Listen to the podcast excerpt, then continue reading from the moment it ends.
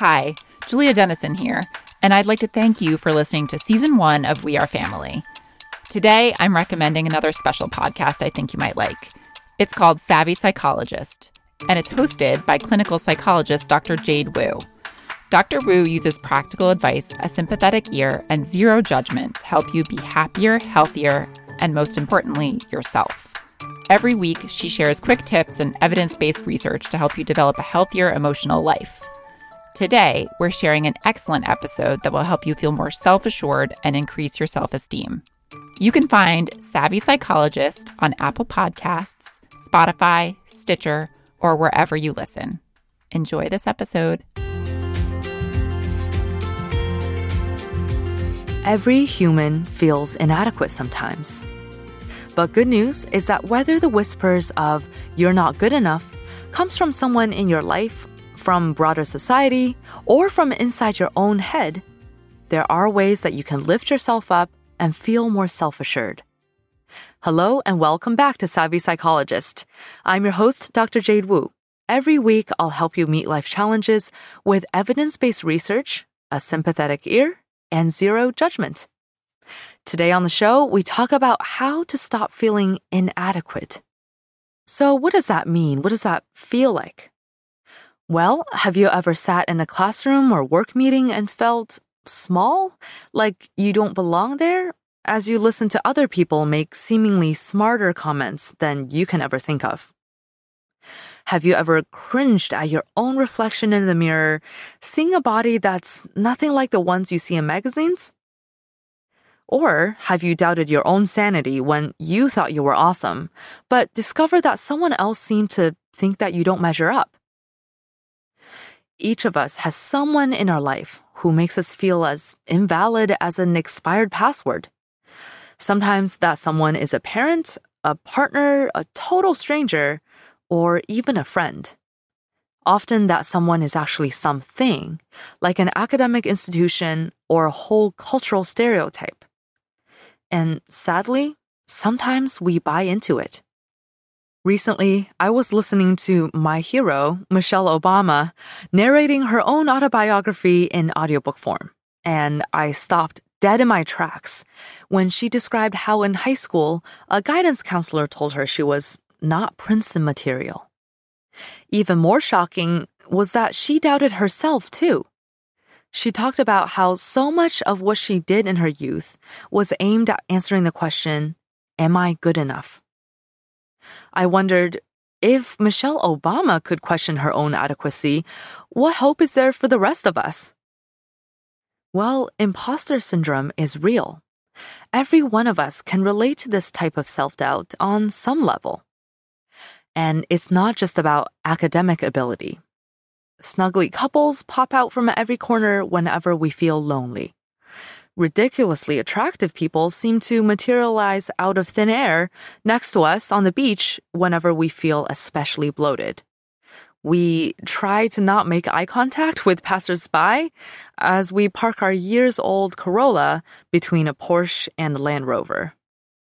So, what do you do when life leaves you feeling like you're just not good enough? Well, let's talk about seven ways to hit that reset button and see yourself anew. Tip number one trust that everyone has their stuff. Have you ever rejoiced at passing an exam, but then felt deflated as the kid next to you showed off a big fat A? Well, first of all, I'll bet you my last box of Thin Mints that the kid next to you showing off their A feels deeply inadequate themselves. And same thing for your Instagram influencer friend who looks perfect in every post and can't stop bragging about how many likes they get. True adequacy doesn't feel the need to advertise. While we cannot know if these people in our lives are searching for affirmation, trying to build themselves up by comparing down, or simply being habitual show offs, we can know that their lives are not perfect. And how do I know that for sure? Because they're human, just like me and just like you. Insecurity is part of the human condition. In fact, it's necessary. A healthy dose of self doubt helps us to monitor ourselves and our behavior, It sparks introspection and motivates us to grow and change. We doubt ourselves so we can check ourselves, which allows us to get along better with our fellow humans and ultimately keeps the species going. Not only is insecurity part of the human condition, but a total lack of it is actually a sign of things gone wrong. I'm looking at you, psychopaths and narcissists. Okay, so now that you know you're not alone, tip number two is to add yet. Dr. Carol Dweck of Stanford University is known the world over for her research on mindset. She delivered a TEDx talk in which she describes a high school in Chicago that gives students who don't pass a class the grade of not yet. What does this do? Well, most importantly, it shifts the focus from a fixed mindset, the idea that your basic qualities are static and unchangeable, to that of a growth mindset, which proposes that your talents can be developed. This shift from outcome to process implies eventual success. And in the meantime, focuses on effort, strategy, resilience, and perseverance.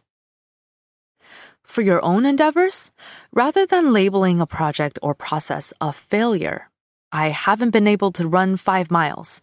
I haven't found the right romantic partner. I don't have my dream job. Tack on the word yet. I don't have my dream job yet. Believing you can improve instead of assuming you're stuck with the cards you were dealt makes all the difference. And tip number three is another word play. Another really powerful word is and, especially when it replaces but. It gives us a chance to see a fuller, more balanced picture and to acknowledge a more complicated truth than the I'm not enough story. Let's look at a couple of thoughts that we might have about ourselves. I'm eating much more nutritious food now, but I have to start exercising. Versus, I'm eating much more nutritious food now, and I have to start exercising. Which one sounds more like you're scolding yourself instead of motivating yourself? When you say but, you instantly erase whatever came before it, especially if it's a pat on your own back for progress made so far, which you totally deserve. When you say and, you acknowledge your wins and use them to fuel your not yet goals.